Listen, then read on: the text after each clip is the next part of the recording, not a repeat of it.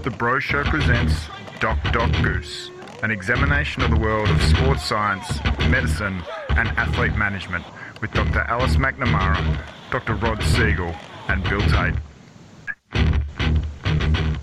Well, welcome to the studio, Doctor. We've only got one here with us today, unfortunately. I know, yeah. Melbourne's, um, yeah, we're all dropping like flies in Melbourne.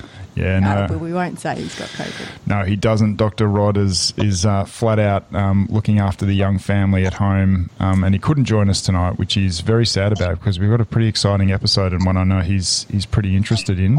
Yeah. How are you going, Bill? I'm okay. Yeah, I'm okay. I'm ready for this to end, and I'm hoping that um, everyone keeps their heads and stays away from St Kilda Beach this weekend so that we can maybe get a little bit of a rollback in a week. But um, yeah, fingers crossed. Definitely looking better, looking better in trajectory and in Melbourne, so let's hope. Yeah. So an exciting um, episode today. It's a bit of a throwback to a couple of episodes ago where we to- talked with uh, Doctor Larry Treese around the Rio Ribs project. Um, we've got one of our colleagues on board, which will be, um, you know, really popular, I think, with our audience. Do you want to do the intro, Doc? Yeah, yeah, I will. So I love that chat with Doctor Larry. So Doctor Larry was um, our sports physician with the rowing team for at least two big Olympic cycles, and she was joined by her, I would say, just partner in crime or absolute. Um, they were a team to be um, very much listened to. A force and, to be reckoned with. Well, I wouldn't say. Well, they were a force, that's for sure, but they were so helpful to our whole team over two Olympic cycles. And I think, um, if I remember rightly, Kelly was with us just before the the London cycle as well in terms of her rowing team involvement. Now, Kelly Kelly was one of the authors on the paper that we spoke about, and that was the incidence of injury and illness in the Australian rowing team for two Olympic cycles, and that was a wonderful episode a couple of times, episode six, I think it was. Um, and they've had a couple of other papers they've written together, a lot of clinical knowledge put together in research with low back pain and rowing performance, and particularly um, how it might relate to like the, the developing athlete and how we can sort of prevent injury um, and and prolong your time in the sport and your enjoyment of the sport. So I'd love to speak to Kelly today. Um, welcome, Kelly. Hi, thanks for having me, Mac and Bill. How's it going down there in Tassie, Kelly? We are, of course, very fortunate. Only had one lockdown period, unlike Melbourne, and um, we haven't had a community case of COVID for quite some time now. So things are getting back to normal for us. Um, certainly, it's, a, it's living with a new normal. Um, we know our borders will probably open soon, and so we're having to put all of those measures in place to, to keep ourselves safe and to keep our businesses and practices safe as well. So it's certainly a challenging time, but um, we feel pretty fortunate that we've got kids back at school and sport and um. You know, businesses running, back up and running at full capacity, actually probably more than that at the moment because people have gone back to sport and hurt themselves. So, yeah, different different set of challenges right now. But, um, yeah, we're in a really fortunate position. The definitely. Whole of Melbourne is coming your way in a couple of weeks. No, don't worry. As soon as they open that ferry, yeah. Oh, it's great to have you, Kelly. Um, you know, you, you've been on our target list for a long time, and um, it's really great to be able to do this off the back of, of Larry's one because I think there'll be a, some really interesting crossover between the two. We want to cover um, a few topics to, in the episode. We're going to first of all talk about your background as an athlete and, and how you got into rowing as a practitioner, um, then cover a little bit around this lower back pain in, in rowing and sport, um, and you know dig into your knowledge around that and talk to of the project you've got in Growing Bodies, which I think is a really exciting thing that you've been building for a number of years. And also the, our third topic we want to cover today is around your experience of working in the interdisciplinary teams within the high performance uh, environment, because of course you spent a number of Olympics, you know, deeply embedded in in that. So, um, without further ado, we'll uh, kick on to the first topic. So, Cal, you're a swimmer originally, not a rower, so another water sport and probably relatively familiar. Do you want to tell us a little bit about your history as an athlete? Yeah, sure. I um, I swam competitively from the age of eight until the age of nineteen. Um, I was a backstroke swimmer and um, was, you know, used to represent myself at national championships age and, and open-wise. But um, when I got to study physiotherapy, being such a full-time course, trying to combine competitive swimming and, and physio was impossible from an, from an hour's point of view. And I needed to move interstate, so to South Australia to study physio. So to be able to keep both of those two things going. I tried for the first year and it was obvious that performance was going to suffer, and I was there being supported by my family to um, start my physio degree. And look, I wish I probably had swum for another couple of years to, to realise my full potential. Um, but in saying that, I actually really fell in love with studying physiotherapy and probably loved it just as much as swimming. So it was actually quite an easy decision for me um, to put you know, more more attention, if you like, into my studies and, and give up swimming when I was nineteen years of age. And, I mean, anyone who's ever um, worked with you or been treated by you will recognise that passion you have for, for health and physiotherapy. Um But I imagine that the background in swimming must have held you in good stead coming into rowing, given that there would, in terms of the amount of training done, the you know the the feel for the water kind of stuff. There's a there is a lot of kind of sly crossover, isn't there? Must have given you some kind of footing coming into a slightly different sport like that. Yeah, it really did. And I hadn't been exposed to rowing at all through my schooling. I didn't know a lot about the sport. And um, I travelled a lot in my early days as a physio with Australian junior swim teams and a couple of um, open water senior swimming teams. And, um, you know, when I was asked to look after rowers, I had really no idea, you know, what I was in for or what I was doing. But at, at the same time, you know, was just really interested with how the human body moves, and it's another opportunity, and we certainly had a whole lot more elite rowers and swimmers in Tassie, in Tasmania. Mm. So um, it, it became, um, I suppose, just an area to explore and become interested in. And they are really similar because they're both very much um, sports that require a lot of hours of training, um, a lot of discipline, most definitely. You've got to really love them because it's a lot of time that you put into the sport um, over a week as a junior and, and as a senior, so as a sub-elite and elite um, rower or swimmer. And um, the parallels there are really, really similar when we look at growing bodies in particular with regards mm. to what sort of training load young growing bodies should do when they're trying to grow and they're trying to row or grow and swim and, be, you know, have enough energy to do both of those things. So yeah, um, and they probably learn yeah, themselves to today, early specialisation, both of those sports. A lot of young swimmers just swim, and a lot of young rowers, um, well, yeah, if they just row, they can predispose themselves to injury. Um, yeah, really good to have the um, background knowledge in ath- in the athlete mindset and also understanding um, the sport. Uh, so did you have mentors when you were a swimmer? Did you go to see physios and you thought, I want to be like that? Yeah, I was I was doing, you know, really well academically in year eleven and twelve, and people were saying to me, you really should go and study medicine. And for some reason, it just didn't excite me that much, and I'm not really sure why. Um, and I had a oh, shoulder injury as a competitive swimmer, so, I, so yeah, so I'm not a not a not a doc, I'm a goose on this episode. You can be, yeah. you can be a physio like Kelly. One. Choose that. Yeah, yeah, essentially, I had um, multi-directional instability of my shoulders as okay. a swimmer, and I saw a physiotherapist who still works here in Hobart. Her name's Debbie Crawford, and um, that was when I went, oh gosh, you know, this is something I could do. This yeah. is something I could see myself doing um, as a career. So that's sort of how I became exposed to physiotherapy in, in the first place. So you threw yourself into physio in, in studying and tra- um, training to be a clinician, and then what was your early experience with Australian team representation? You said you were on the um, junior teams and then the senior open water team. Yeah, yeah. So I was um, looking after swimmers um, as a relatively new grad um, in Hobart and just volunteering my time to be able to learn more about, uh, I suppose, the other side of the sport rather than being an athlete, caring for athletes, and really enjoyed it. And the national junior coach um, used to come in and out of Tasmania quite a bit at that stage. His name was um, Nugget Lee Nugent, that you yeah. guys may have uh-huh. heard of. Yeah, I know Nugget. He became the, yeah, became the Australian senior swimming coach, and um, he just liked some of the innovative things that I was doing with the swimmers and invited me to go on my first Australian junior swim team, which was pretty fabulous. So it was just an opportunity, and um, it really was just because he came in in a session that I was doing with a group of young swimmers from an injury prevention point of view and liked what he saw. So, you know, being able to take up those opportunities when they come along and run with them is, um, you know, is something that you need to do when you've got a passion in the sport. That's and, actually um, yeah, really, that age. really interesting, Kel. So you were already choosing opportunities to do education with athletes on the run, even as a very young physio in your own clinic. Now, I'd like to hear about how did you go about deciding as such a young physio, this is the way I think is best to practice and this is how I want to practice? Tell me about that. Yeah, I um I started in private practice, which is quite unusual for physios. You usually start in the yeah. hospital and, and get um, some experience just communicating with patients and having very good mentor mentorship, if you like.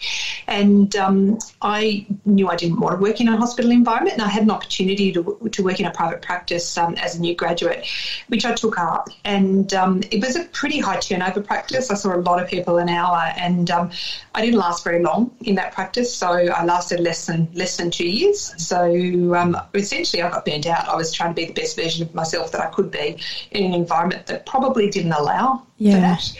And I am someone that gives a lot, so I was probably just as much part of the problem as the actual setup itself.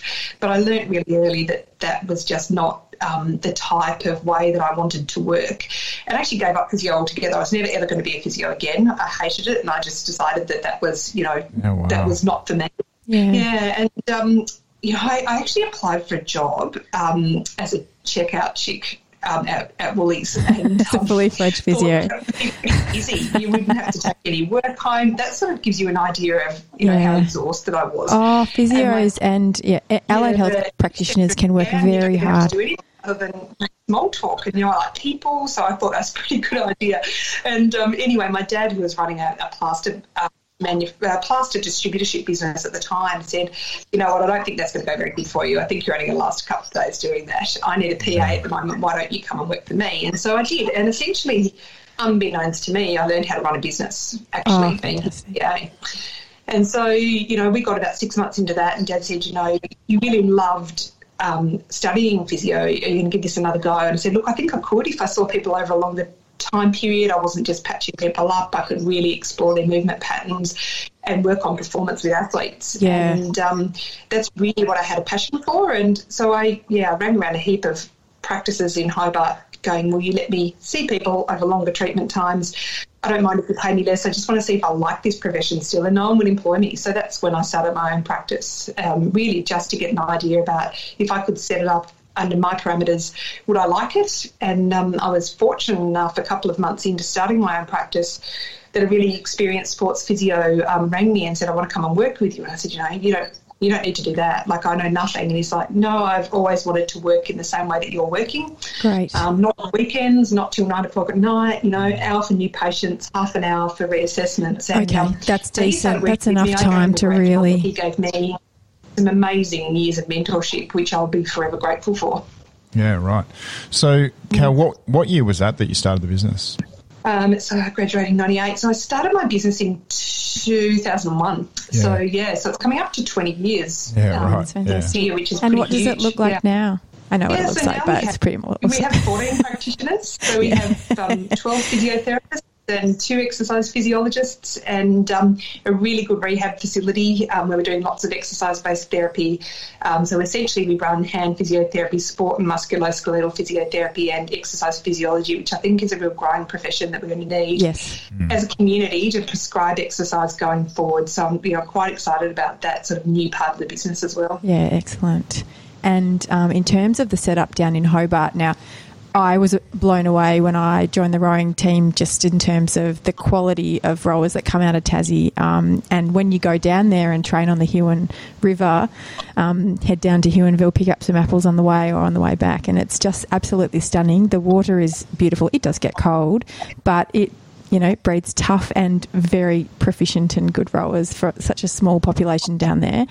What's it like working in Tassie rowing? Yeah, I think um, I think in a lot of ways when I was first asked to look after a rowing crew, which was in two thousand four. It was a bit of an initiation of fire because it was um, an Olympic crew, and I've really only been yeah. looking after junior and sub-swimmers up until that stage. And potential and, medalists um, as well, right? Yeah, yeah. yeah. And um, so at the time, being able to drive down to the Huon Valley and realise how beautiful it is, going and spending time with people that are rowing in beautiful places in the world, in the fresh air, um, and um, people that are enjoying their environment at the same time as doing sport. That was a massive attraction to become more involved in, in rowing. The other thing that I will say is growing up in swimming, you know all the politics about the sport, and to be able to come into a sport just absolutely fresh and establish relationships with people as a professional, athletes, coaches and, and other um, people in the multidisciplinary team was really refreshing. Yeah. And, um, you know, in, I had twin boys in two thousand six, so in two thousand eight, um, Ryan was saying, come on, you need to travel with us. And I did one two-week um, swimming trip to New Zealand and one three-week rowing trip to Linz in Austria. I went, I'm going to make a decision after that who I'm going to travel with. And rowing won hands down. It was just such a lovely environment to be in. And, um, yeah, rowing goes to some pretty cool places in the world too, hey? Yeah, it does. But what is it, – it certainly does, Kelly. What is really interesting, that point you said about almost the advantages you get of moving out of your sport as a practitioner, as a coach or whatever, I, I think that's really common, and I've seen that recently in a number of people and, you know, also in my role moving out of not – I don't have rowing at, at the Institute as a sport, and it's um, in some ways it's really powerful not working within your sport. Um, and it, I actually think it's a very smart idea for every – you know, practitioner, coach or whatever, if they're wanting to progress to, to to try and spend a bit of time outside. Yeah, and I think I, when you were talking about driving down to the Huon Valley, and I imagined you jumping in the coach boat um, and going out on the river, and that's one of the things I always remember about you, Kel, is that you often put yourself in the position next to the coach and had your chat with the coach in the coach boat while watching the sport. And maybe in the early days it was, okay, how do I get to know rowing? And then it was, how do I get to know each athlete's movement pattern? Um I just think it was a, that's a great way to go about it. Yeah, and look, I had to do that because I had to learn um, what the sport looked like and what the physical requirements of the sport were, um, and that was the easiest way to do it, to be in the coach boat and just pepper the coach with questions and drive them nuts. And, you know, I, I got to learn from some just amazing people. Like the first coach that I learned from was, you know, Sam McCombs. Sam, and yeah. uh, I had to impress him before I was allowed out of the coach boat. He was a pretty hard taskmaster, but um, yeah, ended up going out with him. And then Rhett Ayliffe was here for a certain period of time, and John Driessen, of course, yes. that I've spent a lot of time with um, over many, many years in that coach boat, and um, also Brett Crowe. So I've been really fortunate to have some amazing coaches to learn from. Yeah. But um, what we figured out with all of those coaches over time is that coaches are really good at looking at the boat and the oars and sort of look at that and then come into the person, whereas physios are more sort of focused on the body, and um, they really taught me how to not just look at the body but how to look at how the body moves with the boat. And um, as you both know, because I've yeah. worked so closely with both of you, I'm absolutely fascinated just with human performance and being able to make that boat go faster, you know, and being able to get performance gains as a physio rather than just prevent injury. And that's probably what I was most passionate about the whole time that I was involved in elite rowing. Yeah, oh, for sure, Kel. I remember lots of um, lots of education that we had that might have been around, um, you know, core strength or um, a part of your S and C program that was actually about this position. We know if your back is in this position, the force is going uh, into the foot plate on this angle, which actually should make the boat go faster. And, you know, that's actually, as a clinician or as an athlete, if you hear that from your clinician, you think, oh, I'm listening now. Like, if this is actually going to prevent injury and make me row faster. Uh, if you talk about performance, you speak you speak the athlete's language, and I thought it was a really powerful thing. Yeah, and the great thing about rowing is that perform the way that you want rowers to row to perform well is actually the way that you want them to row well to not be injured. Yeah. So they go hand in hand. Yeah. yeah. And we'll talk a little bit about that, I think, in the second topic as well. So, Cal, we had a little bit of an argument before the start of the um, – it was an awkward domestic here um, because I well, thought I that your first team was with me, but I've since learned that your first team, you were actually with the doc here in uh, in Linz in Austria in two thousand eight. Is that right? The um, So was that the um, non-Olympic yeah. World Championships? My memory of it, Cal, was that was the Junior cha- World Championships with the non-Olympic teams that went along. So we raced uh, in Linz, which is a beautiful course in Austria that uh, finishes and you have to put the brakes on so you don't float out onto the Danube. And um, uh, Jamie Fernandez was on that team, and he was coaching the junior men's double, I think, at the time. And he did a speech one of the evenings right when the team gathered together about what he remembers about the experience of rowing for Australia. And this is on a mainly a junior team with seventeen, sixteen, seventeen-year-olds who'd never been away with the team before. And um, it was actually one of the most powerful speeches on the on the rowing team that I ever remember was this trip. And so I think if that was your first team and you had people speak so passionately about what it meant to represent the country, um, mm. oh, yeah, I was pretty hooked actually. Yeah, my, the hairs still stand up on the back of my arms thinking about that speech. It was pretty amazing, right? And um, he, you know, just sort of personified the privilege of what it is, you know, rowing or competing for your country and the fact that not many people get to do it. And um, you know, the other thing that was really interesting about that year is one of the um, one of the athletes that um, Hammer was coaching was Sasha Belanogov, and you know, I've had this mm. really yes. close relationship with the men's sculling program, you know, all the way That's through right. my whole career. And so to begin with Sasha in a junior team and to end at the Rio Games yes. with him, I think it was pretty special, actually. Yeah, yeah. That's amazing. Yeah, yeah. And um, so that was obviously a good experience, but it obviously paled into insignificance compared to two thousand nine at the under twenty-threes in Richichi when uh, you were with yours truly. Is that would that be fair enough? Oh, look, it's hard, it's hard to argue, isn't it? So, Kel, what I remember sure of that was, was you and I doing uh, a couple of times we went for a walk on the course just for a bit of exercise, yeah. and because Layla, my little little darling yeah. at that stage, she was almost ready to come out. I was... Yeah.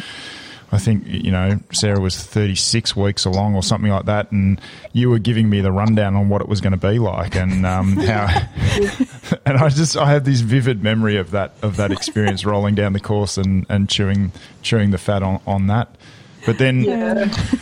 the next year, I guess, um, you know, um, I was coaching this, you know, back in the senior team, and you were s- starting to work with the senior team again yep. full-time as um, – or not, sorry, full-time, but as one of the regular physios within that um, rotation, that key rotation that um, that Ivan had set up of the, the core physio and medical group. Yeah, so two thousand nine was that under twenty-three trip, and it was a pretty amazing trip because we had some really amazing calibre of coaches on that trip again, which was, you know, great, you know, great trip to learn from. And then um, uh, in two thousand ten, that was my first senior trip, and I did the World Cup tour, that trip where we used to do World Cups, come back to Australia and then do World Championships, mm. and um, that was a pretty amazing um, experience as well. And, yeah, the, the learnings, I suppose, about rowing when you're away were pretty huge. But the other thing that you've touched on there, Bill, is so true, and that is, you know, we went away for very long periods of time, and being able to support each other from a family point of view yeah. is really huge. And um, I think, you know, the whole time that Larry and I were on the Australian um, rowing team as medical practitioners, um, there weren't many females, you know, coaching or, or staff-wise on those, those teams. And, you know, what I've come to learn, I suppose, over time is that whether you're male or female, you have have to have amazing support on the ground at home mm. to take those opportunities up and to be yeah. able to run with them as career opportunities. And um, certainly I've had that from my husband, Jason, and he's, you know, stepped up to the plate and gone above and beyond on so many occasions for me to have so many phenomenal experiences. And um, and certainly being able to share, like, how you've coped at home with other people, yeah. you know, I think helps people keep coming back to the team year and year and year, year and end. So um, it's you, you form very, very close relationships with people when you're away for that long and living together, um, you know, twenty-four hours a day. Yeah, you certainly do, don't you? I'm so glad you've touched on this because I think as a mum, and your boys were very young when you just when you started with the team, I think you said they were two, is that correct? Mm-hmm. Yeah. yeah. Um, to, so I left to, my husband for three weeks with two two-year-olds. That he needs oh, a gold medal for that, hey? Yeah, absolutely. Yeah. And how you juggled that with um, oh, the first Olympic cycle, you were spending most of the time managing your practice and coordinating part of your job with the Australian rowing team. And the second Olympic cycle, you were the lead physiotherapist for, for the Australian rowing team. And how you juggled a business and the job with rowing and family with two boys going through primary school and then secondary school. I think that that's definitely worth a conversation. How did you do that? Yeah, well, it's, you know, we, we had great family support when the kids were really young um, in that um, first cycle, that London cycle, and I wasn't travelling as much, not being the lead physio. I was doing a lot, lot at home and doing a smaller stint overseas. Um, but we had, you know, both my parents and Jason's parents able to help us out a bit as well, which was which was great. Um, my, my husband also had a really flexible job and worked with my dad. I was able to come and go as he needed to. But I can remember um, Larry and I sitting on a train going into Milan um, just before we left to go to the London Olympics, and um, we'd only met each other on that trip, and we'd got along like a house on fire, and she said, okay, I've been offered the head lead doctor role for the Rio Olympics. I'm only doing it if you're doing the lead physio role. They're going to offer it to you. And I was like, oh, of course I want to do that. You know, in the middle of just about to go to the Olympics, and and In the in coming days, I sat down and pretty much agreed to it. And then when I caught up with Jason at the London Olympics, I told him, he was like, all right, so how do you think you're going to do that? I was like, well, I haven't thought about that yet. It's a great opportunity, but we need to figure it out. And he said exactly what you did, Max, so you can remind you. and you've got two, you know, kids that are now six years old, and um, you also um, have a husband, and you can do all this travel with rowing, and you can coordinate um, one hundred rowers around the country as well. Uh, how are we going to do that? I said, look, we will just wait till we get to Thailand on the way home for our holiday, and we'll sit down and figure it out. Anyway, by that stage he had already figured it out. He said, listen, we can't both be working full-time. This is an amazing opportunity for you. Um, I have no problems with working, you know, a whole lot less hours a week and being the primary carer for our kids. Um, wow. For you to really put your teeth into this and do this for the next four years. And we made an agreement then that I couldn't do it forever. It wasn't yeah. sustainable. Um, mm-hmm. That I'd had a really good crack at, at doing it with Larry because we worked so well together mm-hmm. for those four years, and we, we knew that after Rio that would be it, that um, we wouldn't be able to do that anymore. And lots of people had talked to us about the fact that when your kids get to late primary school, early high school, they need you around a whole lot more, and particularly mm-hmm. need mums at home to come and sit their bums down, you know, next to you, not that they think that they need you at that stage. Mm-hmm. And so that sort of, this Olympiad that we're in at the moment, um, that's obviously been extended as well, the plan was always mm-hmm. for me to be around more and for Jason to work more, and we just acknowledged that you both couldn't be going hard at it together the whole time if you wanted to spend a lot of time bringing your kids up. So it's a real, it's a massive team effort, and um, yeah, certainly I'm working less than I ever have now, and um, Jason's working more, and um, yeah, I'm bothering the kids more than they probably like, and um, you know, the shoe's on the other foot. But um, yeah, it's a massive team effort, definitely. You know, it's really interesting just listening to that. It just reminds me again of, we're constantly asking athletes to do a better job, pay more attention to their long-term planning. Like, you know, you're a junior cyclist, um, you want to be in the twenty twenty-four, twenty twenty-eight teams, and then maybe you want to go and ride in a tour team. What's your map? How do you map it out? And hit, like you've just articulated how people sit down and they work this out, and mm-hmm. it doesn't just happen by accident, doesn't it? You can't manage all of that stuff, which seems incredible. You can manage it if you actually plan it and you talk about it and you and you map it out. It's, there's such a performance overlay that you've put to, towards figuring that out. Yeah. So, in, but she said yes initially. Um, you know, she let the heart speak first. Yeah, yeah, yeah. And then, actually, yeah. the mind needs to kick in. The but brain it, needs to kick in. But it goes into you planning. Plan. It goes into planning mode. Yep. It goes into solution yep. finding, and it's such a performance mindset. It's and really a very cool. important conversation to have in terms of how do we get more women involved in those roles, and how can we um, help support them to be able to contribute? Because, I mean, it, uh, it is, like you said, Kelly, it is unsustainable, and that's that is very that's one of our challenges going forward, I think, is how do we keep um, the, the female clinician able to contribute through all stages. I mean, you, you do need to have such good support at home, and you can't do everything. You can, you have to pick your timing, I guess, and that's probably what um, at the moment that's where we're at. But thank you, yeah. done a wonderful yeah. job. And what I always say to people is, you know, um, essentially, the conversations that we probably need to be ha- um, having to be able to enable women to take up leadership um, positions generally in the workforce is um, with the husbands that have supported them to do that. Mm. Because, you know, I sit down with my husband and I say, gosh, you know, your mum was a stay-at-home mum. Like, what made you make that decision to go, this is really important yeah. to you, I want to make this happen? Like, that's not what he saw when he was growing up.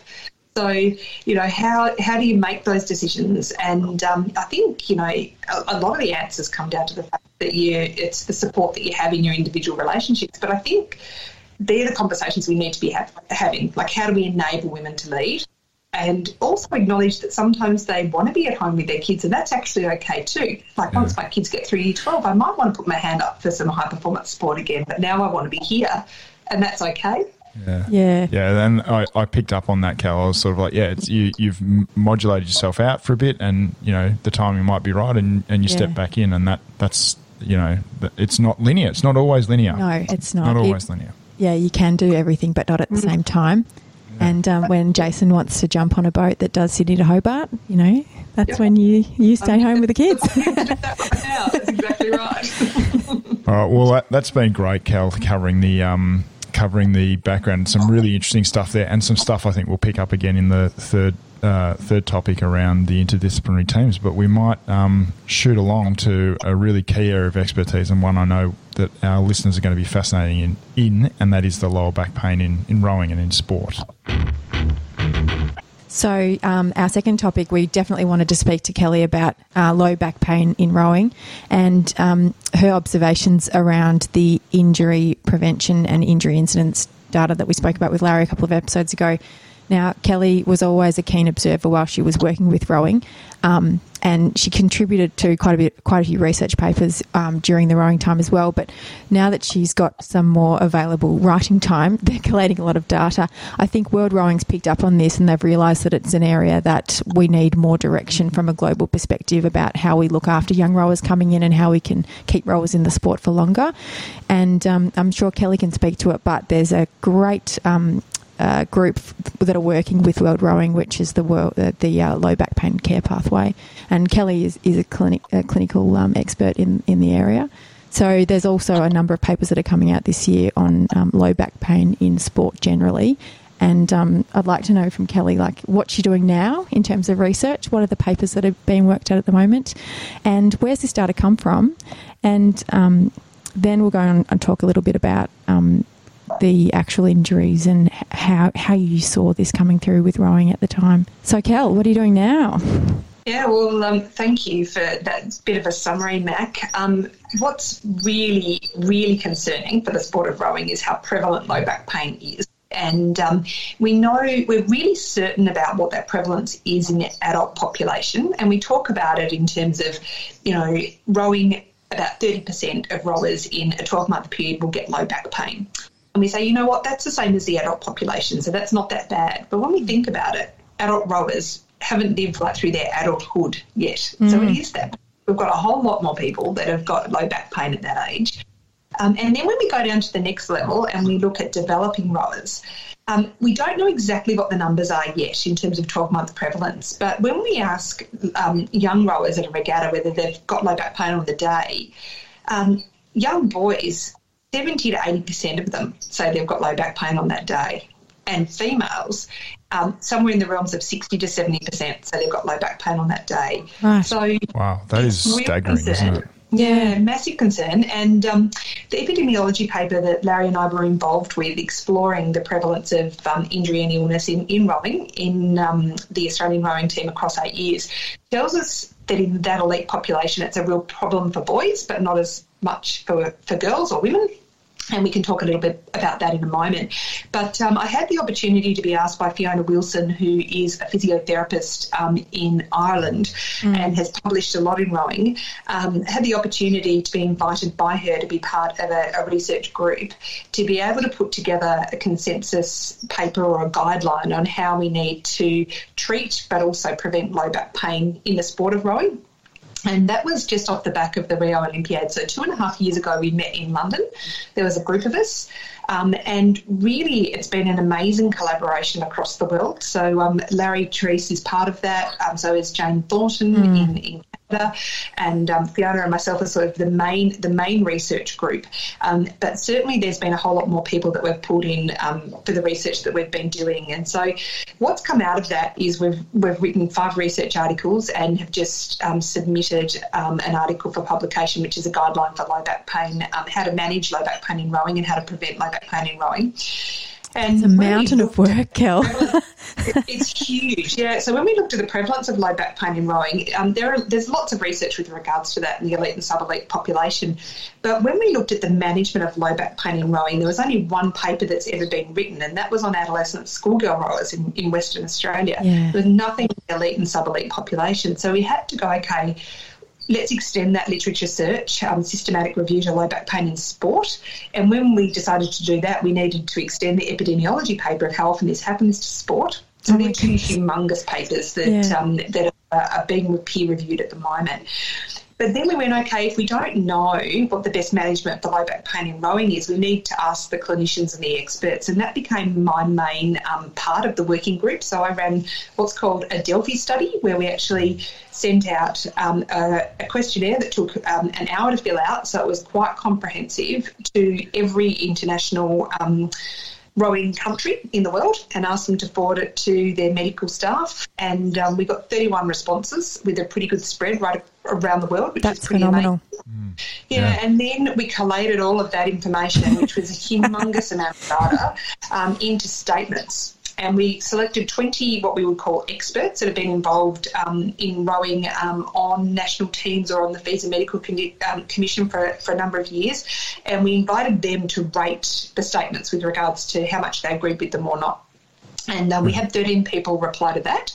And um, then, so we ran a first round of that. We ran a second round of that once they saw the results that everyone else had had um, had um, put put in, if you like, and we got twelve responses to that. So it's really strong clinical research because we don't have evidence yes. um, with regard to how to treat low back pain rowing and in rowing, and, and that's really important because it's going to drive the research that we need to do. So we've gone to the clinicians and gone, what do you do and how is it different from treating low back pain in the general population? And and you both will realise that it's, you know, time is a really important thing when you're treating athletes. It's yeah. minimising the time um, out of the boat, minimising the time out of sport. And so there's a certain level of urgency um, treating low back pain in athletes, but also that um, spines need to tolerate much greater loads, and particularly with rowing when you're in a seated position and putting huge loads through your spine, um, you know, it's very different, um, very different problem to rehab compared to the general population as well. Mm. Um, so that, that's been peer reviewed at the moment as well, that paper. And then we've also got a paper that's come out um, that was mainly driven by Fiona Wilson with regards to the athlete's voice, so interviewing athletes about their experience with low back pain. Yeah.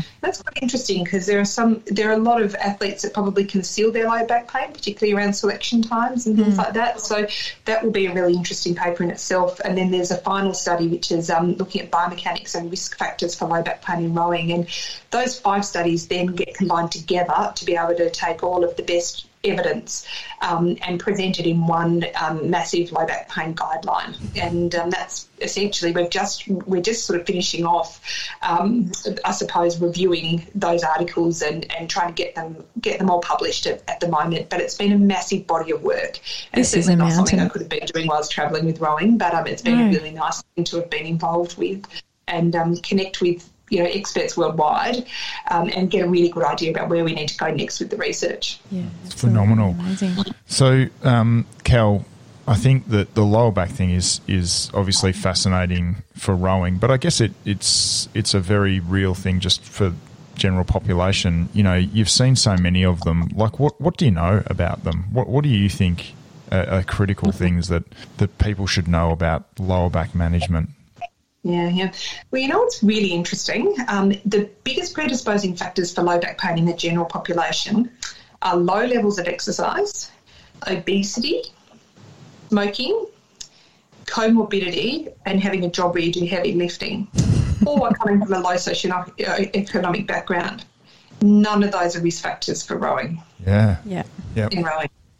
So we've got the biggest risk factors in the world for low back pain in the general population, really big lifestyle change changes and access to, to good medical care um, are the really big changes that we need to make for low back pain in the general population. But for rowing, all of those things are already taken care of. Yeah. So, mm. so what does that mean? So can, clearly we've got an inverse proportion here of mm. not enough exercise is not good for your low back and your spine. But maybe too much exercise and too much load is not good either. Mm. So probably a sweet spot in the middle. And um, that's what we need to find. And part of that's going to be not just your total amount of training load, but I think it's really important to understand that there's training load and also tissue load. Mm. So you yep. get the hips moving well on one side of the spine and the thorax moving well on the other side of the low back. And you can unload the low back, so you're unloading the tissues. You can train at very high training loads and have good, very good tissue tolerance. Mm. And I think that's where the research needs to go. And I think it's mm. really different with how we go about doing that in males and females. And um, that's not borne out in the research. That's clinical opinion. Yeah, so yeah. look, and that's... It's all going to be very, very well um, com- collated clinical opinion at the moment. I mean, we know in sports medicine research some of these things are very difficult to run randomised control trials. So at the moment we can't stop a group of athletes and, and you, you're going to manage your back pain like this and you're going to manage your back pain like this. It's very, very difficult to run a study like that. And at the moment where we're at is if we want to keep sport moving, this is actually a really excellent way to collect as much um, expert clinical knowledge as possible. So can you tell us just a little bit, Kelly, um, and I know you probably have mentioned this on a, a number of other podcasts, but for our listeners, how do you... you were talking a little bit about biomechanics before. Can you go back to that one and just talk about what you've observed, and maybe even if there were some uh, anecdotes and crews of influence that you, you worked out what you thought caused low back pain in rollers? Yeah, yeah. So um, what, what we know from the research, for starters, is that if you have good hip mobility, you can get your pelvis into a really vertical position at the catch, and that keeps your back in a pretty flat position, your low back in a flat position. And it doesn't matter how curved your upper back is, it's meant to be curved. That's mm-hmm. how it's built. And a lot of people think good posture is sort of sitting up from flat the upper back. back. But mm-hmm. actually that places more force through the, the low back itself. Mm-hmm. So the biomechanics literature tell, tells us um, that, you know, we agree with that, which is great. But, you know, how do we get people to be able to do that, and not just do that for a few strokes but do that repetitively? And I think the reason why we have females with less low back pain um, in the elite population, so when we looked at our top five injury and illnesses in females across that eight-year um, data collection study, low back pain didn't feature. It was number six, which is pretty huge, huge. Okay? But in males, it was number one. Mm. So with females, I think once they get once we get to the elite level, females are both flexible and strong. But I think females, um, when they are at a junior level or even below that at a, a school or club level, they're flexible. They're naturally quite flexible, and they're more flexible than males. But it takes a long time to be, build up their strength, and particularly their trunk strength. And they don't have that benefit of testosterone to lay down mm. muscle as well as what boys do. Um, from a male perspective, I'm quite sure that they're more predisposed because they're less flexible, and getting one hundred thirty degrees of hip flexion out of males and being able to use it repetitively for every stroke um, is very difficult. You row when you start to grow as a male, like you start rowing when you start to grow as a male mm. rower, and so you're losing relative flexibility at the rate of knots, and that might be when you get your first episode of low back pain.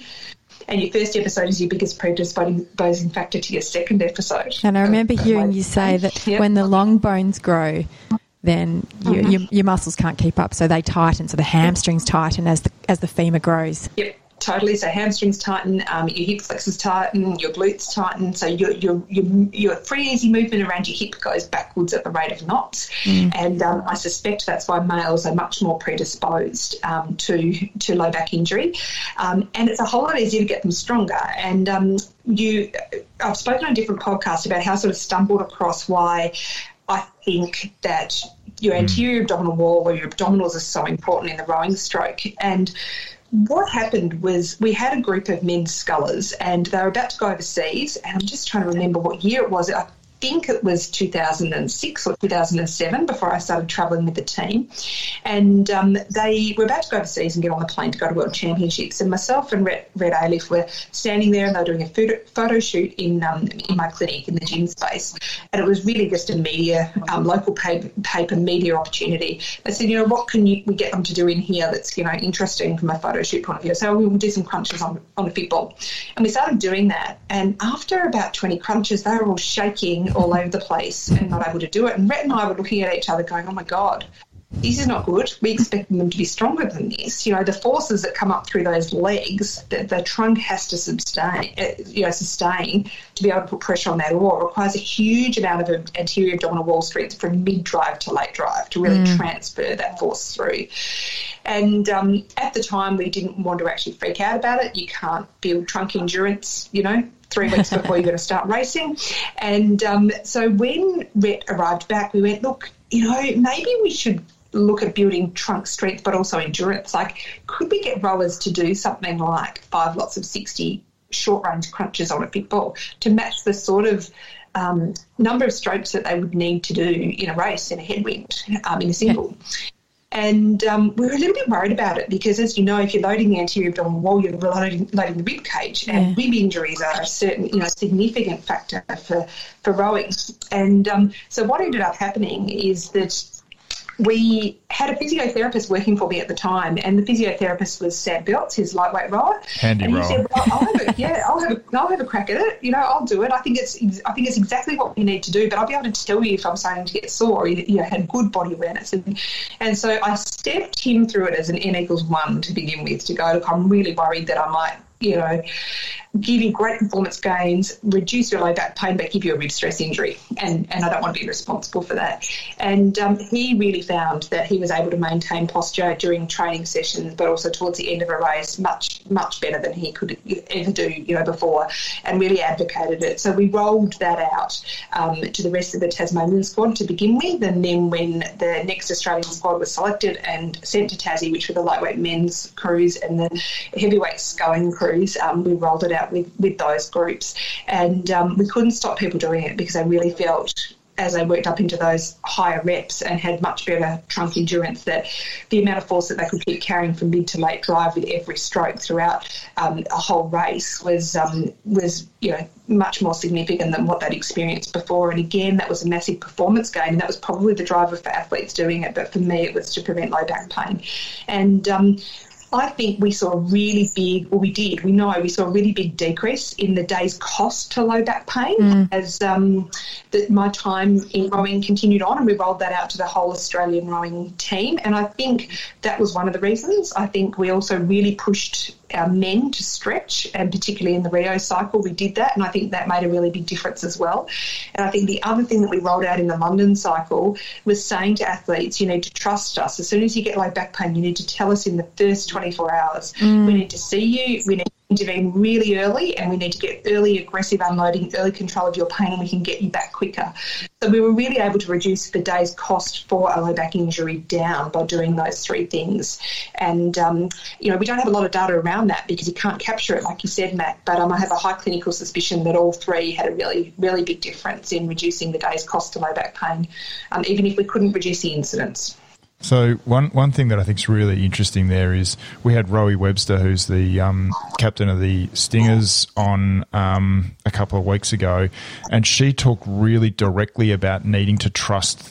She, I think she basically said young athletes need to trust their medical team or their support team. They need to come forward straight away and and and I think that the interesting part there is it's easy to trust in a medical team when they're present regularly and they're and they've got skin in the game and bought into it. And clearly from the way you've described how you went about creating these um, ideas almost with the athletes, yeah. you know, that naturally builds trust and I guess, you know, that buzzword buy-in.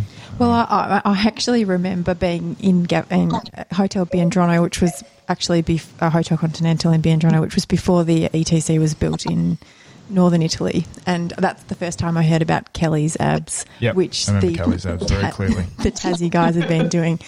And I remember they were doing six by fifty crunches, and they said, all right, so the whole team's going to start doing these endurance abs. Now, you can hide a lot in a rowing boat. You can, because it's the same biomechanical action over and over again. You load the same tissues. If you don't engage that part of your core during your, your twenty K rowing training session, well, it's going to pretty much fatigue when it's on a Swiss ball. So I remember the first time I tried Kelly's abs. We were lucky because we got to start with, I think it was two by twenty. And I thought, yeah. okay, I can do, I can do two by twenty, but when this builds up, I'm in trouble. But I, look, what I think is fascinating, and the, the podcast you mentioned before is well worth listening to, Leo Training Podcast. It was an excellent um, episode, I thought, and you covered a lot of ground in, in technical, technical detail, which is really cool. But um, you're sort of listening to that thinking, why did it take so long for us to realise that a race that re- that went over six to eight minutes but was did, going to require I, I remember endurance. It being a concept shift. Like I remember hearing yeah. it thinking, that's genius. Why don't we always do our core training like that? And Kelly, I think the Australian rowing team now does a lot more endurance core and, and work yeah. like that. Are you across that?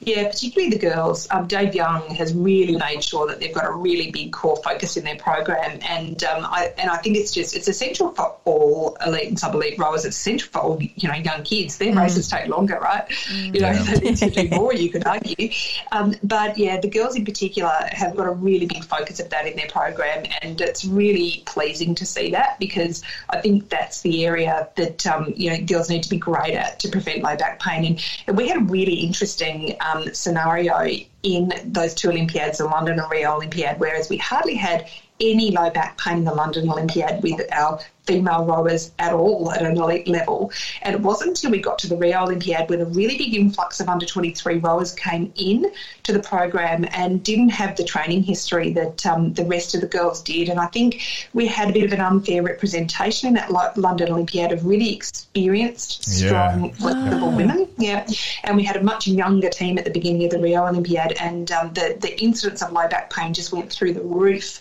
And I can remember seeing them when they first came in and thinking, oh, gosh, you know, you think you've got a lot of training to catch up, but actually I've got a lot to gain in terms of trunk yeah. control and, um, you know, trunk endurance with this group as well. And being overseas, knowing you could only, you know, improve them so much before yeah. um, their next major competition was sometimes a real challenge to figure out how much you wanted to prioritise those things and how much just needed to be done off the back of a major mm. championship as next well. Next year, basically. Exactly what you, you and Rhett decided back in two thousand six when you saw it the yeah. first time. Yeah. Yeah. We mm-hmm. spoke a little bit within the podcast about the difference in the Olympic cycles between the incidence of low back pain and uh, you, you can't um, deduce any sort of causation from the study in terms of from the design. But, you know, we're talking about the we, one cycle we used an ergo on stationary, the other cycle we used an ergo on sliders, and it, would that relate? But we actually didn't discuss that, the fact that you had a group that had a big training background and, and that you can't catch that up very quickly. Um, and that does prevent some sort of injury and, and it might predispose younger athletes might be resilient to other things, but certainly the core strength that's developed over that much training will hold you in good stead. Interesting. It's also another reason why enabling uh, particularly female athletes but all rowing athletes to plan for long rowing careers is important, because it does take time to build this resilience. It doesn't happen in four to six years. Sometimes it takes eight, maybe ten years to actually get enough Um, you know, under your belt to be able to but sustain the levels. Imagine if you started you as a junior to. athlete with a, a program that was like this. Imagine if we could. Yeah, no, and that's that's something early. I did want to ask Kelly. Like, you know, if you could wave the Growing Bodies magic wand, and we'll talk about Growing Bodies in a second, down at down at all the school levels, would that be sort of your advice? Is look, you know, yes. Do your ergo testing, yes, get on in the water because you've got to weld the movements, but if you can just make enough time to do this endurance trunk building s- strength, that would be a really good start. Is that sort of... Yeah, it's a great question. Um, I you know, often get asked where you can have the most impact, because kids don't have a lot of time, and doing endurance abs takes a lot of time. Yeah. And um, I would say, like, first and foremost, before before doing that, your priorities are making sure people are flexible enough, and that can be as simple as just doing five minutes less on the water, coming off and all stretching your hip flexors, your hamstrings, and your, and your glutes as a squad. Long hold stretching and Growing Bodies to just have the flexibility to get into the right positions. Um, and warming up for five or ten, minute, ten minutes before you get on the water without cooling down, not warming up and then getting your boat ready. I think they're probably two really big impacts, you know, yeah. you can make. I think we have the a lot of trouble with the that. school crews doing that, getting off the water, quick, get your bags, go to school, rather than get off the water and yeah. lie on the floor with your phone with your hamstring on stretch. Or yeah, and I think we would end up with a whole lot more athletes at the end of the school program not having dropped out because of low back pain if we did that. Yeah. So five minutes of extra performance in training compared to your five minutes of stretching, and having um, a much better um, athlete selection group go through has got to improve performance as well for school kids. Um, but from a trunk endurance point of view, it's really interesting, because I think, you know, what, what we've learned is you need to do it three times a week to make gain. I think senior athletes with some pretty good starting um, position can probably do it twice a week and okay. once a week for, for maintenance. Um, and so you've got to set aside, you know, three times a week to be able to do that. But the other tricky thing is, if you can't get into the right position in the boat, so if you're trying to engage your abs for trunk stability mid to late drive, but your hamstrings are so tight that they're rolling your pelvis back anyway, mm. it doesn't matter how strong your core is. So they go hand in hand. And another question that people have often asked me is, okay, but why, if you row really well on the water all the time, you would just gain trunk endurance? And it's like, yeah, absolutely right. And this is where I think rowing's really different to other sports, say sport of swimming. The sport of swimming, you know, you can be technically quite proficient with freestyle and getting good body rotation pretty easily and pretty early um, because it doesn't require flexibility requirements and it doesn't have equipment requirements. You guys know more than anyone, to be able to row perfectly on the water is a craft that takes, oh, what, fifteen, twenty years? Yeah, it's to a develop, very long to look lead time. Absolutely yeah. superb. So, you know, trying to, you know, trying to get your body into the right position and deliver the right forces and control two oars in changing water position conditions and changing wind conditions. So if you could row really, really perfectly well with great flexibility, yeah, you'd gain your endurance without doing these exercises. Yeah. But I haven't seen many young people that can do that. But let's eliminate the var- the yeah. variables and put you on a Swiss ball and you, then see it. You've got to get your, your coach to set your boat up properly first as well, for yes, God's sake. The pitch is always right. out. The pitch is always out. Can we just check the pitch? Yeah, yeah. That's right.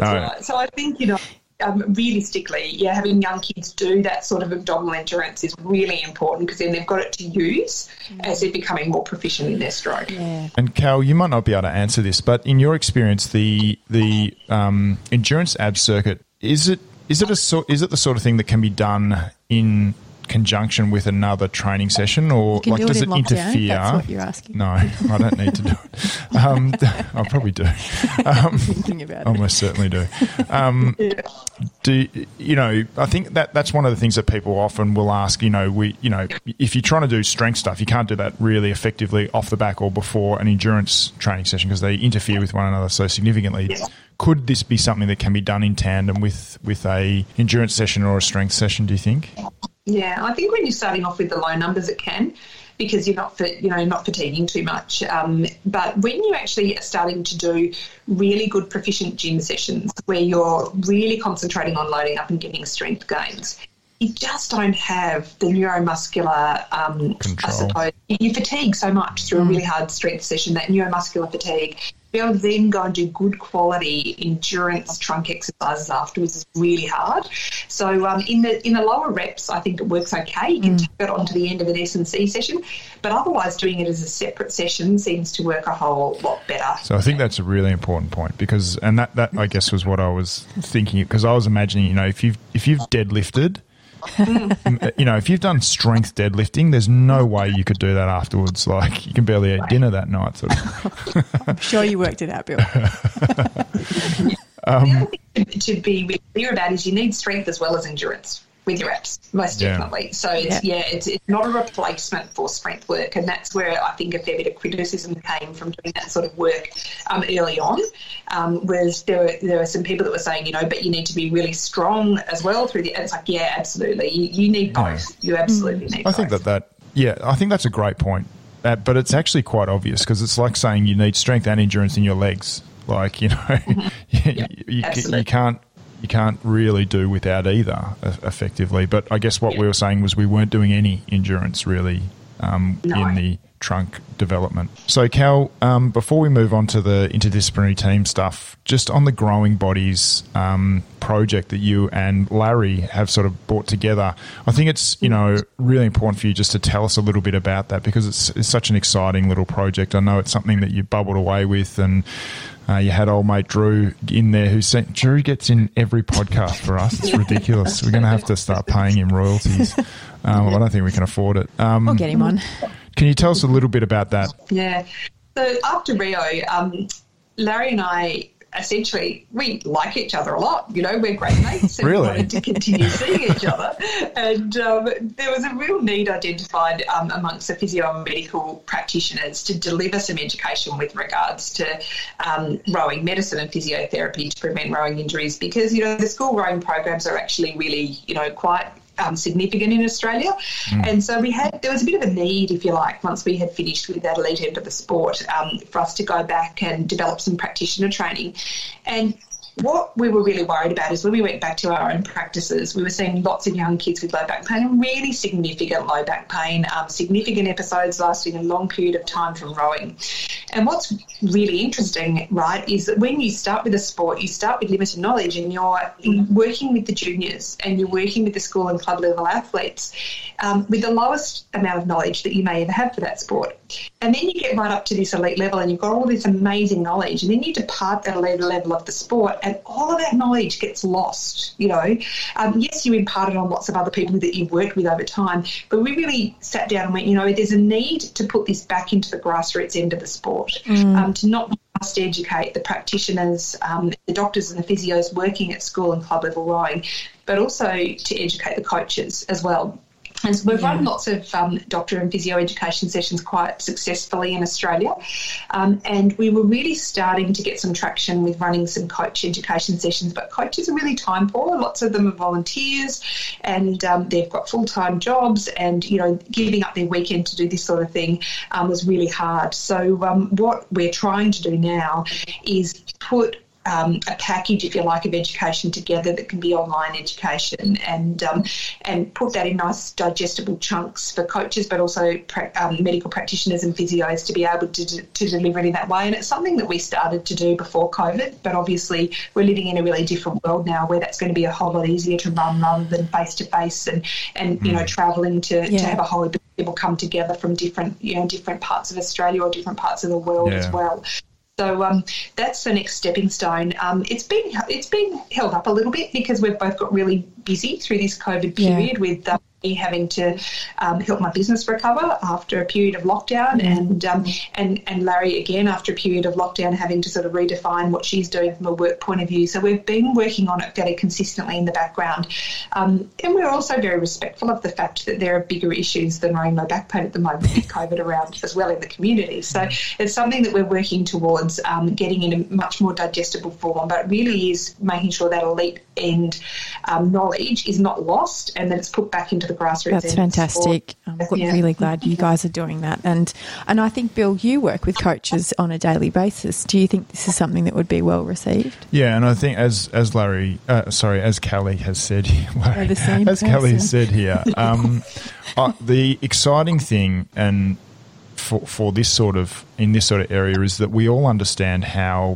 much we can get out of um, online learning now, and so it's going to open the opportunity for, for this sort of stuff to be much more readily engaged with. And if I'm honest, like one, one of the things I always see with coaches, and I felt like this as well, is that often you'll talk to practitioners, and it would be very true of medicine and physiotherapy in um, many of the interdisciplinary team environments, where the coach, rightly or wrongly, we've we've felt, I have felt, I don't, I'm not a coach anymore, but you feel like you need to be the expert, and if you if you don't know something, um, you, you're uh, it's a chink in the armour. And many great practitioners like yourselves will, um, and and you as well, Alice, will feel like you don't want to tell the coach how to suck eggs, you know, but actually sometimes slowing things down and explaining the base principles a little bit more thoroughly for, for coaches, um, I think is going to help them an enormous amount. So I think a lot of this sort of stuff will be very well received and has a real place to play. Yeah, uh, I th- I think probably we all come from a, a different viewpoint on, on this, and you sort of, if you're the athlete, you want the coach to be able to understand some of the mechanics of the, mm, the uh, absolutely. prevention, but also the injury that you might have contracted, you know, and and then as a coach you want to be able to understand sort of some of the some of the medical side of things. And I think often medicine, physio, um, nutrition, some of those things can be easily outsourced, but that's not necessarily what the no. coach wants to. They want to actually understand the parts that contribute to the sport and the performance. So I think if you can get hold of some of this really high level knowledge, I think if it was in an easily digestible form, I think it's really important both for the coaches but also for the athletes who they coach. Mm, I agree, and I think it's a great segue into into our third topic, which is around interdisciplinary team management and Kelly's experiences. So one last thing, Kelly, I've been wanting to ask you, because when we spoke to Rowie Webster last episode, she spoke through her back pain um, and her injury that she sustained after flying and after travel. And I thought, oh, that's exactly what I need to talk to Kelly about when we get to talk to Kel. So my recollection is that that was an area of interest. Now, was it something you observed, that athletes who fly tend to get injuries after they fly? Yeah.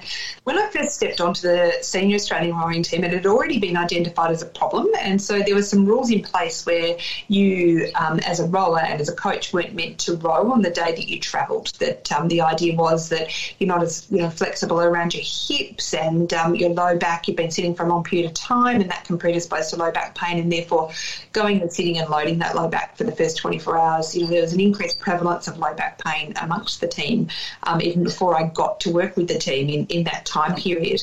Um, but what I observed um, over time was just treating athletes' bodies off the back of travel, that's going to take about seven to ten days to get their normal flexibility back. And um, certainly it takes about that long to get over jet lag as well. And that's seven to ten days of not training well or being predisposed to becoming injured over that time.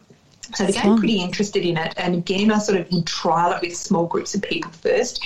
I started reading lots of really interesting tractor studies about vibration where when um, oh. the border tractors had um, seats, like hydraulic seats, when you were on really hard seats and there was lots of vibration, yeah.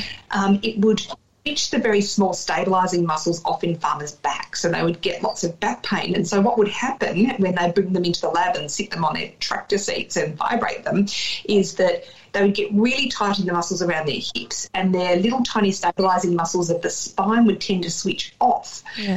And I sort of had a bit of a penny drop moment um, when I was reading some of those papers going, this is what happens in travel. There's a huge yeah. amount of vibration that comes up through the seat. And I was lucky enough to end up being connected with one of the Qantas, um, the head Qantas engineer yeah. um, for, for, for, you know, Australian airline. And that was through um, Karen Faulkner, who is a, a physio in South mm. Australia, mm. and she was doing a seating project with Paralympic yeah. athletes that would get injured off the back of travel as well. Um, we sort of put all this knowledge together, and he said, of course, you know, seats are designed so that you have less damage if there is a crash, yeah. not to reduce vibration. Not to so go faster when yeah. you get off. Yeah, yeah, they're, you know, terrible foam. Um, it, foam is designed to float in an accident, and the seats are uh, attached to the chassis of the aircraft so that they don't all fall apart. Yeah. It's like, okay, that makes a whole lot of sense. So how are we going to go about trying to change this? And, um, you know, memory foam was a product that we knew reduced vibration, mm. um, and so we thought that might be an option. We thought custom making seats with the shape of athletes' bottoms might be an option. Mm. Um, we thought that, you know, having um, the support, memory foam, foam support under your bottom or behind your low back might be an option. And so um, we sent, in that Rio Olympiad, we sent groups of rowers overseas um, in different seating conditions. And we didn't have enough. We only had about five in each group, so we didn't have enough to be able to send over. Um, and it was very much pilot study. We didn't have enough to publish. We didn't have enough numbers yep. to publish the data. But the data was really, really interesting. Um, mm. We sent one group over business class, they were very lucky, and essentially their spinal mechanics did not change between when they left and when oh. they got on the ground initially. And we, we measured their spinal mechanics, you know, at, yeah, exactly before and afterwards. Uh, but obviously that's really costly. Um, and jet lag, they tended to get over in three days. So we had a jet lag questionnaire as well. Oh, cool. um, and then the seating group, if you went normal economy, it took about ten days for your spinal and hip mechanics to come back to normal. Um, and, and you measured those, you didn't you? On, yeah, if you went over with a custom-made seat, we thought that might be good, but actually you got off the plane a whole lot worse than anyone else, and we think we probably restricted movement in those people too much. Right. There was less movement variability. Um, and any of the memory foam conditions that we sent people over with, um, you, you certainly stepped off the plane nearly as good as the people that flew business class. Mm. But it took you longer to get over your jet lag. Mm. So on the basis of that, we were actually able to apply to the Australian Olympic Committee for funding to send the athletes from Europe to Rio in business class with memory foam seating so that we were, you know, adjusting for the vibration and, and for the, the jet lag effect. And that meant we were able to fly in really late, and we wanted to because there was a real um, likelihood that people would get sick and get gastro. Um, in Rio, we wanted to be on the ground for less time. And um, so I think that was a real sort of success story of um, learning and observing over a number of years and making some um, changes to have real athlete impact. And um, interesting that you should mention Rowie, because um, the lead physio for water polo is actually um, a physio that I employ in my Kate practice, Moore. Kate Moore. Yep. Yeah, and um, so her and I have had lots of chats about how to get Rowie um, a long distance in a plane nice and safely. Kelly, when I talk to Kate Moore, I always feel like I'm talking to you. It's very funny. um, she was um, a swimming athlete that I used to travel yeah. with on junior swim teams. That's and um, then she worked for me in her gap year, and then she went and did physio and has come back to work for me. So um, I feel like I've been a very long-term mentor of Kate's. Yeah, phenomenal. And, uh, awesome to work with her now. So, I mean, this is funny because we'd just done our little transition into the third topic, and the doc here wanted to hijack this um, with to throw in this extra one. It's fascinating. A tractor study leads to um, a whole lot of knowledge, and we can either go down the path of business class fares, which I'm sure we're happy with, or we could get um, a, a memory, memory foam product, which I have on my car, thanks to and you. And I have yeah. on my car. And, you know, uh, Tempur was the, pro- the product manufacturer that supplied us with the memory foam seats, and they were extremely generous in how they decided to contribute to, well, we asked, I think, Kelly, you asked them, but I think that they were very obliging, and they still support the Australian rowing team, actually. Um, Tempur were fantastic. I actually was in the memory foam car seat cover that sits on the plane, and I felt fantastic getting off the plane in terms of being able to um, get into full hip flexion, which is never normally the case. Um, yeah. I... I have to say I, I've kept it and I use it all the time every time I fly overseas. And when I was doing lots of stair climbing when we could before COVID shut us all down, we would. I, I, one of the times I think I had fourteen international flights in a year, and one of them was to go overseas, you know, to Europe and come back three days later, and that's really hard on your body.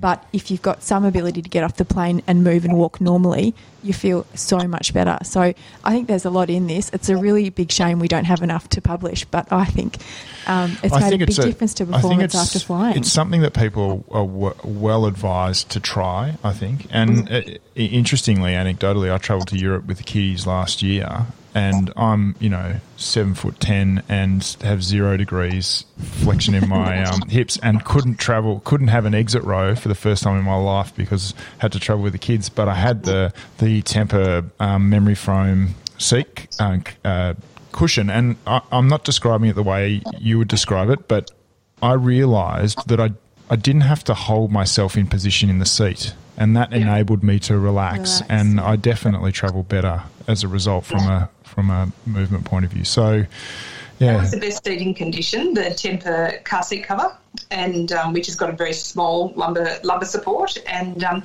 they're worth about three hundred dollars, and and you can use it again and again, right? Like once yeah. you put it in your car, really, really um, expensive business class ticket, you know, you, mm. that's gone forever. Yeah. And so it's a good economical thing that athletes can, can do, because um, most of the time we're not flying business class. And, um, yeah, so to be able – that three hundred dollars investment is a pretty fabulous way that you can look after yourself. Great thinking, and thanks for reading the tractor studies. Yeah, that's a ripper. That's a ripper. Have you got any more hijacks before we go on to the oh, – no, um... you can move on. That's that was brilliant. Well done. So, Cal – when you arrived into the preparation for the London Olympic team in um, at the E T C, um, we were in a bit of a pickle with the crew that I was looking after. Um, Sarah had just, uh, she probably at that point was just going to or had just had her surgery on her forearm, and um, you know, we'd had super interrupted preparation in terms of the amount of rowing we'd been allowed to do. Um, but I can distinctly remember walking past you in the hallway at the E T C, and you grabbed me and you said, "They're in great headspace, mate. You don't need to worry about them." And I think a couple of days later, they, they did a P B on the water over two K, and you know, and they went went on and obviously got a, a medal at the Olympics after a really potentially interrupted prep. And I I don't I, I don't know if I've ever spoken to you about this, but whilst I knew that they were rowing really well and I sensed that we were working well together, when a trusted member of of our little inner sanctum went out of their way to say that, it made a huge difference to me as a coach in that moment, and the confidence I then had to make some decisions as to, you know, levers I might pull and and buttons I might push with the crew based on, on that feedback. And I know we always talk with physios around the um, the bedside chat sort of stuff that happens there. I'm really fascinated to know how you created your approach to working in the interdisciplinary team, because it's it's a lot more than than than physio, isn't it? So, yeah, I'd like to explore that if we can for for a few moments. Yeah, yeah. I think um, we um, were really privileged um, travelling with the Australian rowing team, because we travelled with two physios and a doctor and a massage therapist, and most of the time got a chance to treat out of the same room, which is great from a from a professional development point of view, and also from a professional team point of view. And some people could feel that that's quite daunting, but actually what it allowed us to do is when someone walked through the door to be able to go, right, I'm going to have a look at your back, and the doctor's going to look at it at the same time, so we don't have to do the examination twice, and then they're going to add on more of what they would do. And there are no egos in that situation. There's no one trying to outdo each other. It's a true team effect to get where you want to be. But the other thing is that um, it has to be athlete-centred and it has to be coach-supported. Um, you really are part of a very small part of a much bigger thing that's going on, and you have to really recognise that as a practitioner. And um, you know, that that's where it's really interesting, Bill, because, you know, I can't even remember that chat in the hallway, yet you can. But what I can remember is being in that room, and mainly with Kate, because Kate was Sarah's riding partner, and she was so well informed about Sarah's injury and what it meant and what the consequences were, and you had kept her really busy while Sarah went off and had her surgery.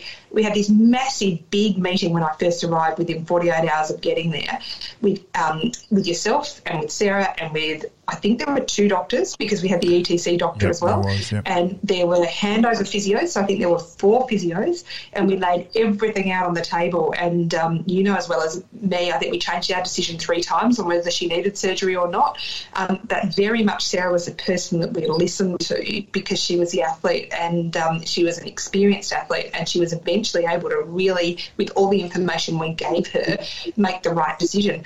But you had made sure as a coach that Kate was really well informed off the back of that. And so to be able to say, you know what, this looks like it's a massive big thing that's happening just before the Olympic Games. And you're probably thinking, how are we going to get these girls to the start line? But actually, the way you've managed this, Kate, is amazingly calm.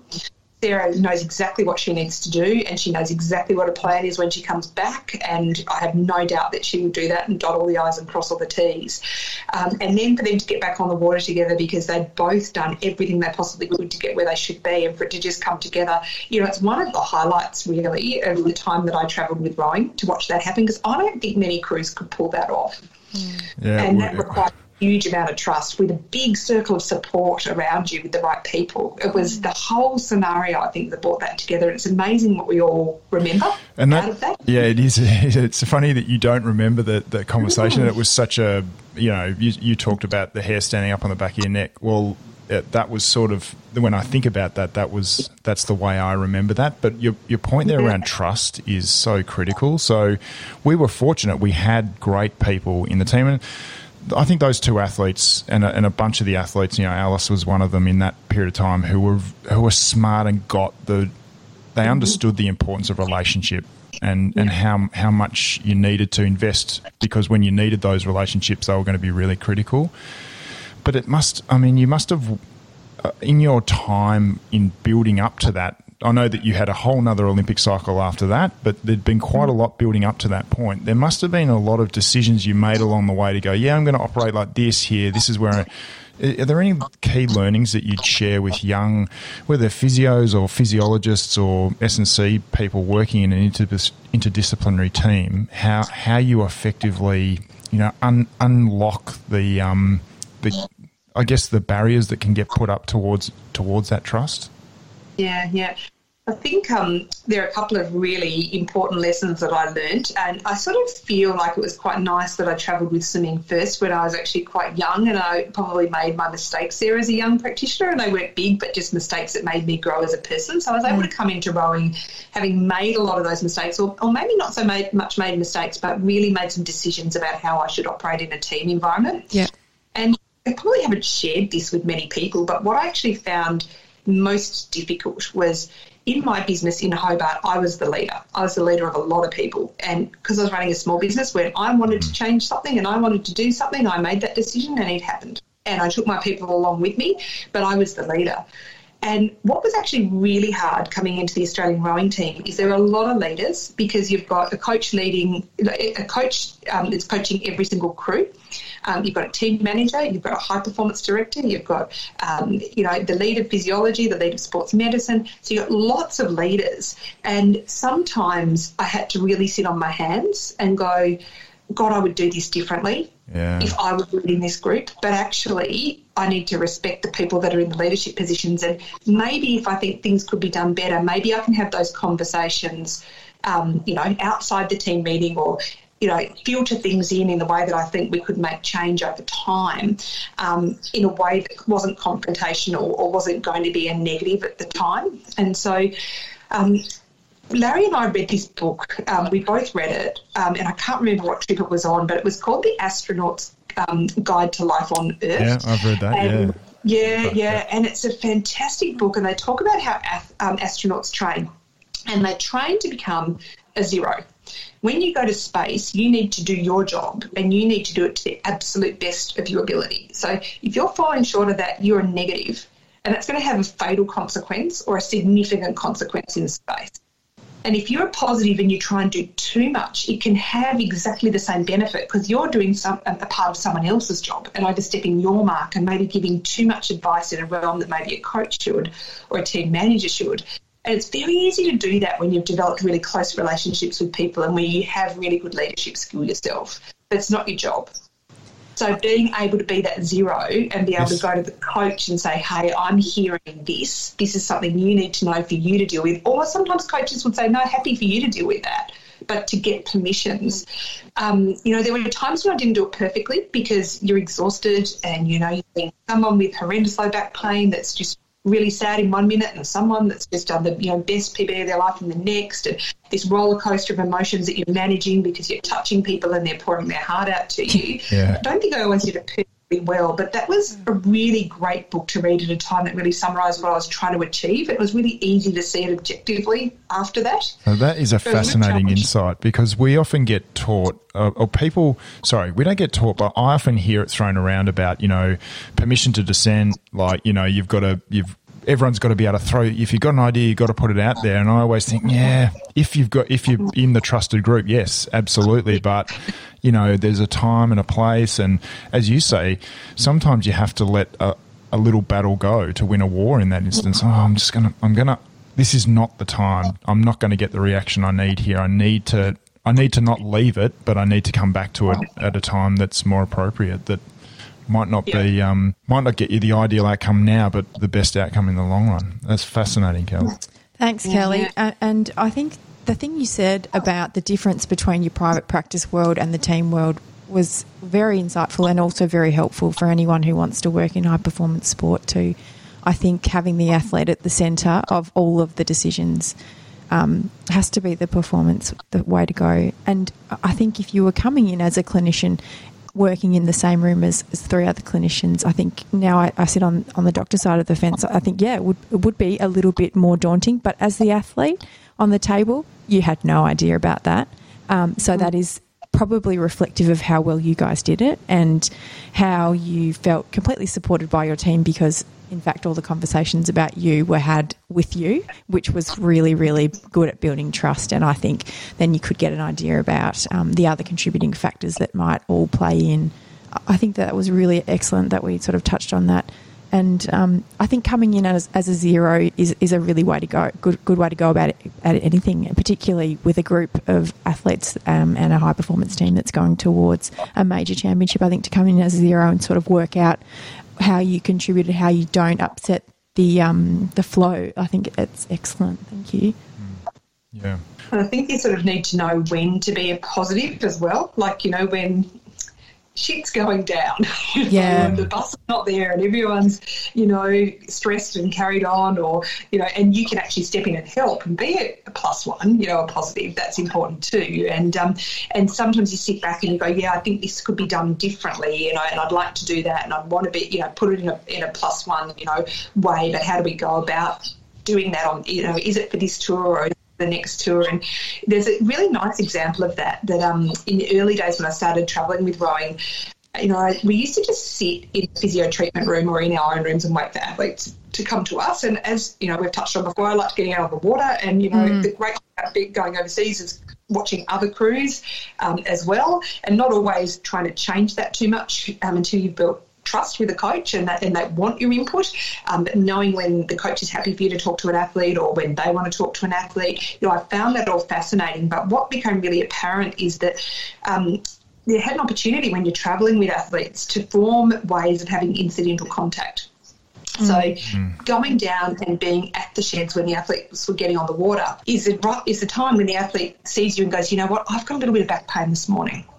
And you have a chance to go, let's have a little look at that and I'll tell you whether I'm concerned about it or not. Had you not been there, they would have gone out and could have ended up with an acute episode of low back pain.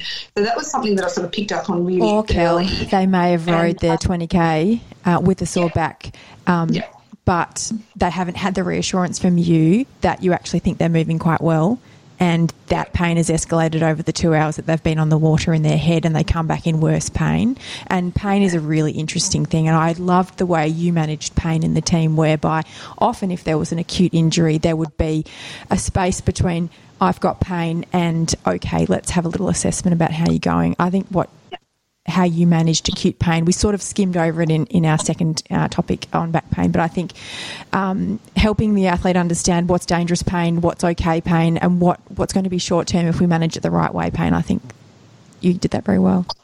Yeah, and I think that's sort of a team effort, and it's where you, you've got that massive trust. Like for me to be able to go, hey, I want to put a plus one in here and say we're all going to go down to the sheds. It's going to be one of us down there every morning. It doesn't have to be everyone. Like we want to get our exercise done for the day, but one of us is going to be down there for incidental contact. What do you reckon about that? And we all go, oh, yeah, that's okay, and then we make a plus, plus one if you if you like. Yeah. But um, the the what you just brought up, Mac, I think um, is really interesting because I learned those skills off Greg Lovell, yeah. who's an amazing yeah. doctor.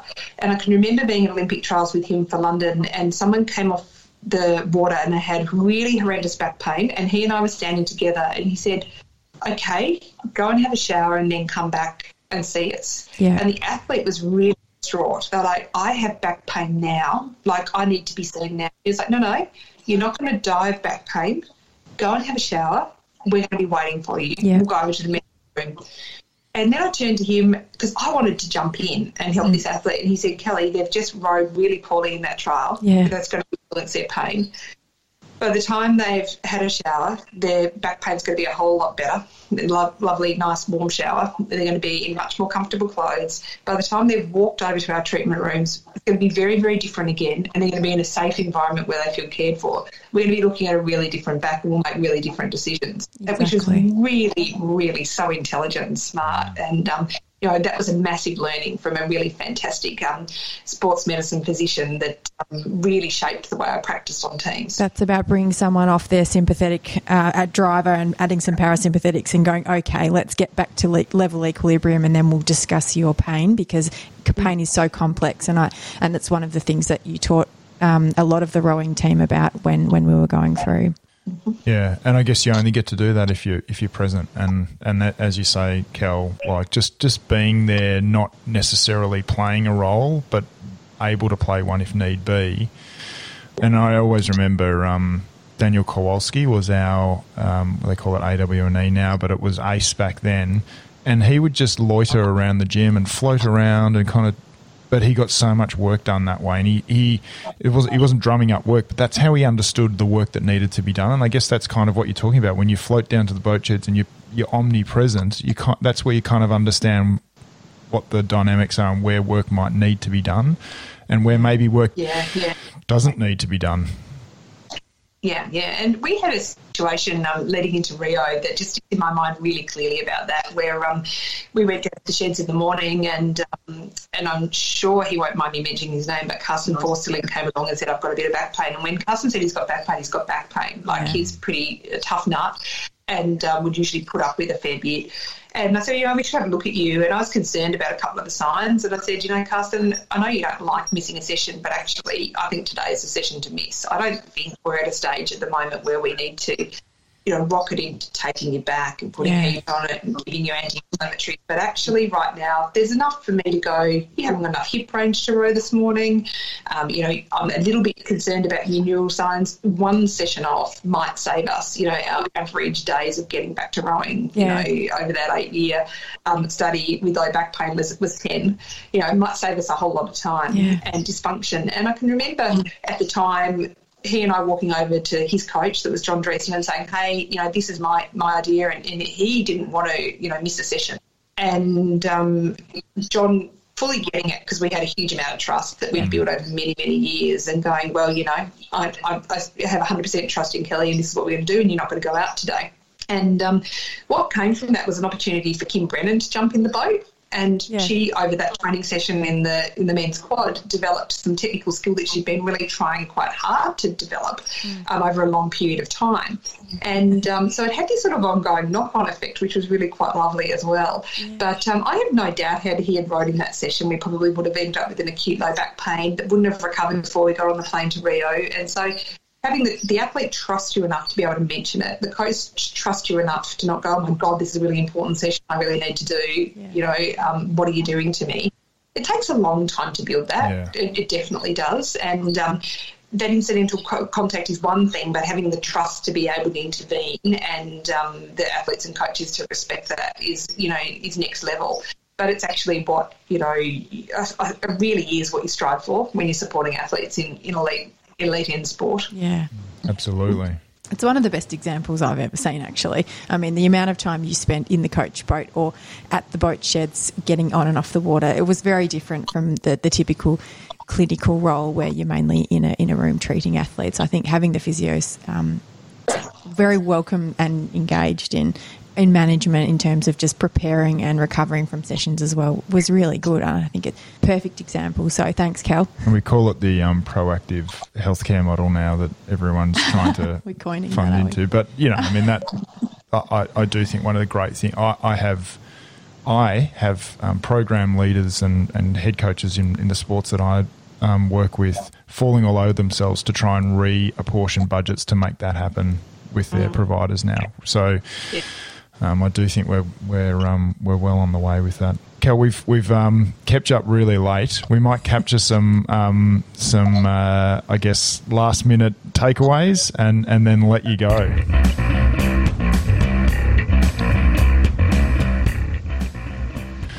All right, so Doc, it's been I, I don't know how you're going to pick out of all this. It's been fascinating. Um, got got some takeaways for us? Uh, really important um, little um, comments there about how Kelly's team helped her, I mean family team, helped her uh, foster her career and in sport as, as a female with two young kids. And I think the conversation needs to be had about how we can support more women in into sport and elite sport, in coaching, in physio, in, in medicine, um, and help our athletes go for longer, particularly in, involving family and planning forward. Um Secondly, I think some of your comments around the research uh, and massive undertakings with low back pain I think are really, really exciting, and I'm glad that we're going to be able to see on paper some of the observations I've seen as an athlete and the knowledge that you've had putting it together into some research. So the twenty twenty publications are going to be fascinating. And thirdly, that multidisciplinary team, that um, interdisciplinary, sorry, team that that Kel was a very, very valuable part of, and probably along with, with Larry sort of was a, was the example of how you as a sports medicine team contribute to performance um, for athletes. And not, I shouldn't say the zero, because definitely you are a very positive and a plus, but how you read the play and how you read the room and, and just how you understood how to work with a team, I think that was brilliant. Yeah, and I look, there's a lot of really th- interesting things that popped up that I wasn't expecting in this, which is just brilliant, absolutely brilliant. Um, but I, I, I have to say I loved the description of how you went about organising life and family to modulate through your career, and it's just such a performance mindset to me. I'm going to step into it big time here, then I'm going to, I know I'm going to ease back, but I might come back then, and we're going to move in and out. And I think, you know, that's a real example um, for, for all of us around how we use our performance mindset to set up our lives as well. Um, Kel, anything you'd like to leave us with?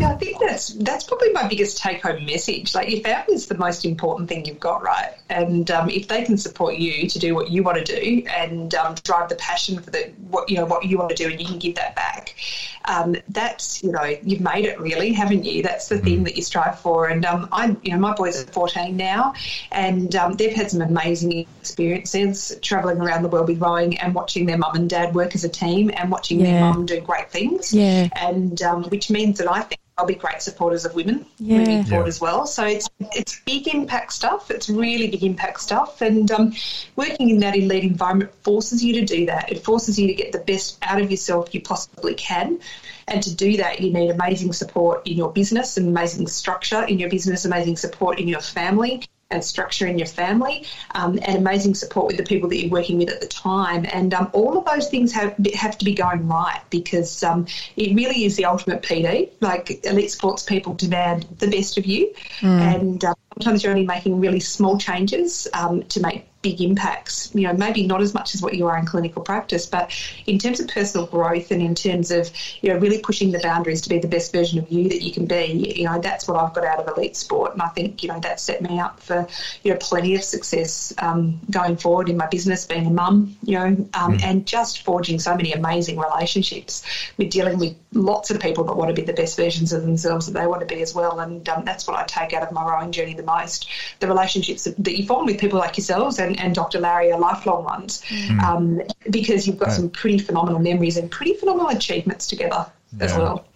Oh, it's beautifully, beautifully said, Cal. Thanks, it's Cal. been a it's been a ripper. It's been an absolute cracker. Thanks for coming. And um, we are looking forward to getting down to Tassie and seeing oh, you we'll, at some stage we'll very there, soon. So hopefully, we'll, no, no, even we if we have to um, drive the ferry over ourselves. We'll put a link to Growing Bodies on our um, Facebook and Insta. Um, don't forget to look us up on Facebook, Instagram and Twitter. We'll be back very shortly with a new episode of The Thanks, Bro Kelly. Show. Thank you.